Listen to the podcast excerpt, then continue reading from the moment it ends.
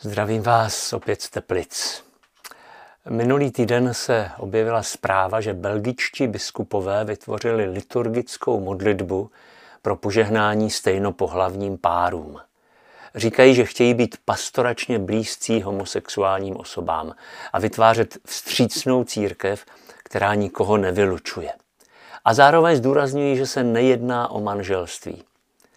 Přitom ale víme, že Vatikánská kongregace pro nauku víry loni takovou praxi výslovně zakázala. Takže co si o tom myslet? A jak to zapadá do širšího kontextu těch diskuzí, které na toto téma probíhají v naší společnosti i církvi? Odpověď samozřejmě není jednoduchá. Především musíme rozdělit různé perspektivy, ze kterých se na ten problém díváme. Z pohledu etiky hodnotíme, jaké vztahové nebo sexuální jednání odpovídá Božímu slovu a křesťanským normám. Otázka zákonného zakotvení registrovaného partnerství nebo manželství pro stejnopohlavní páry, to je spíš politické téma. Mně osobně je nejbližší ta třetí perspektiva, pastorační.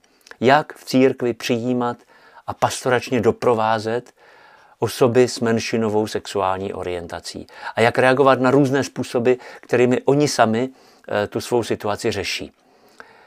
Zrovna když jsem si tohle téma začal připravovat, tak mě došel mail od jednoho kamaráda, spolužáka z kněžského semináře, který se netají tím, že sám je gay a taky pastoračně doprovází jako kněz lidi s podobným zaměřením. A on napsal, že pastorace homosexuálů prakticky neexistuje. Kněží pastorují naprosto partizánsky. Když se na jakémsi setkání pan biskup Malý zeptal do pléna asi 30 lidí, kdo má s pastorací homosexuálů dobrou zkušenost, tak se k údivu všech zvedly dvě ruce. A říká tam, že to byli dva partneři, ke kterým je vstřícný jeden kněz někde v severních Čechách. A jinak se setkáme spíš s tím, že gejové a lesby svou orientaci v křesťanském prostředí tají. Když už se odhodlají ke coming outu, tak je lidé často považují za jakési exoty. A pokud navážou partnerský vztah, tak už se v církevním společenství radši vůbec neukazují. Přitom církev už dnes naštěstí nebere homosexuální orientaci jako nějakou nemoc, jak to bylo dřív, která by se měla léčit. V katechismu je dokonce ta známá formulace, že máme takové lidi přijímat s úctou, soucitem a jemnocitem a vyhýbat se jakémukoliv náznaku nespravedlivé diskriminace vůči nim. Když ale dva muži nebo dvě ženy vstoupí do partnerského vztahu, tak najednou tentýž katechismus používá velmi tvrdá slova. Homosexuální úkony jsou svou vnitřní povahou nezřízené. Jsou proti přirozenému zákonu, zavírají totiž pohlavní úkon před darem života. Nepocházejí z opravdového, citového a sexuálního doplňování se. V žádném případě je nelze schvalovat. S tímhle hodnocením mnoho křesťanských biblistů i moralistů dnes nesouhlasí.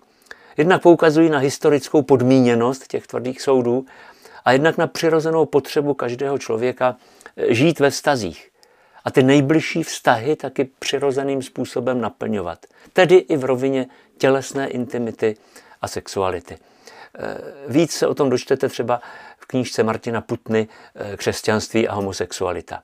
Nebo v odborné analýze biblických textů s názvem Problematika homosexuálních vztahů, kterou vypracovali experti z Evangelické teologické fakulty. To je dohledatelné na internetu.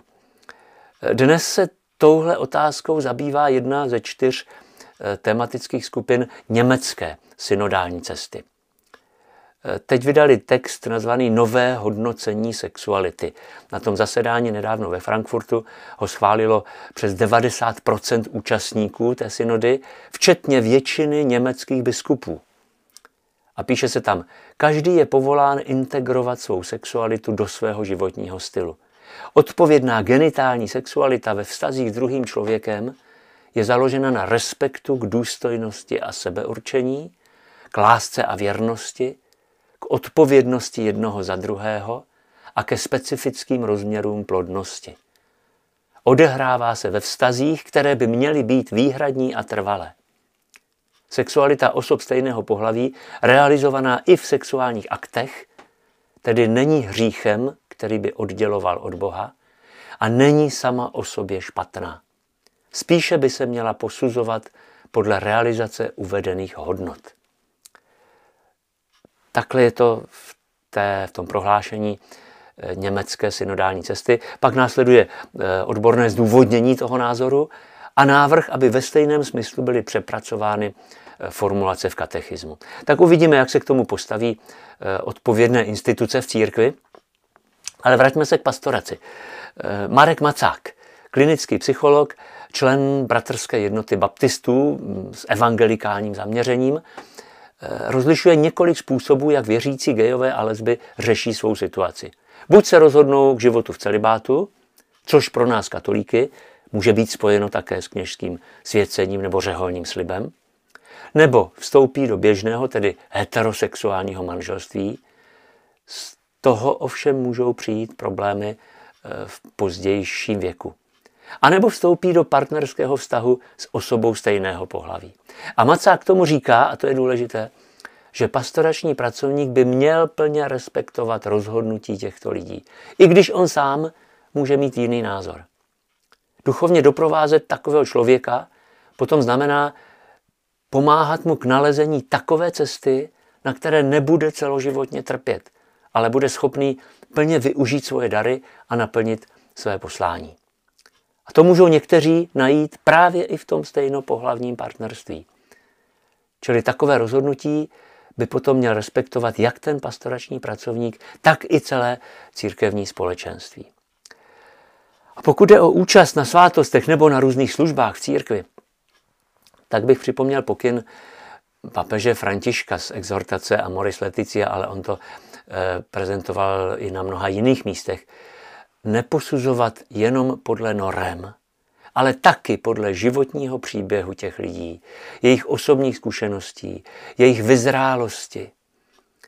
A když nabudeme přesvědčeni, že v téhle jejich konkrétní životní situaci je partnerský život dobré řešení, pak bychom to měli respektovat a umožnit jim taky plný život v církvi.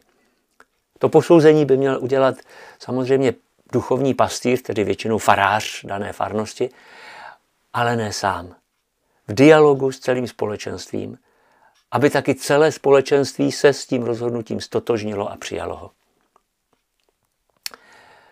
Letošní zasedání Synodu Českého bratrské církve Evangelické teď v červnu vydalo prohlášení s názvem Žijeme spolu v jedné církvi. A tam se píše, začínáme si uvědomovat, že přes dosvědčování Kristovy lásky se lidé homosexuální orientace mnohdy necítí v našich sborech dobře.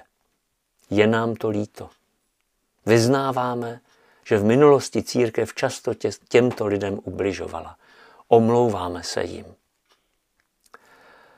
Podobná omluva zatím z katolické církve nezazněla. Možná by stálo za to o tom přemýšlet. A dál, jako Kristova církev toužíme být společenstvím, kde se realita Božího království odráží v našich vztazích. Přejeme si, aby lidé s homosexuální orientací nacházeli v našich sborech domov a byli, tak jako všichni, přijímáni i se svými partnery a partnerkami. To jsou silná slova.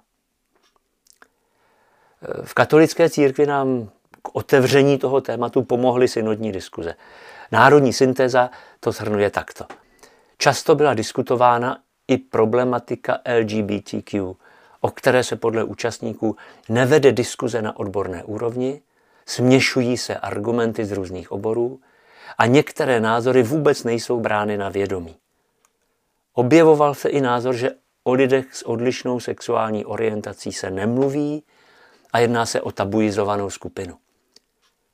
Naopak se objevuje touha po jejich zapojení do života církve, po vyjádření sounáležitosti s touto skupinou, místo odsuzujících vyjádření. Tak takhle je to v syntéze synody. Zdá se, že nás čeká ještě dlouhá cesta, ale jsem rád, že jsme se na ní vydali. Hezký sváteční večer.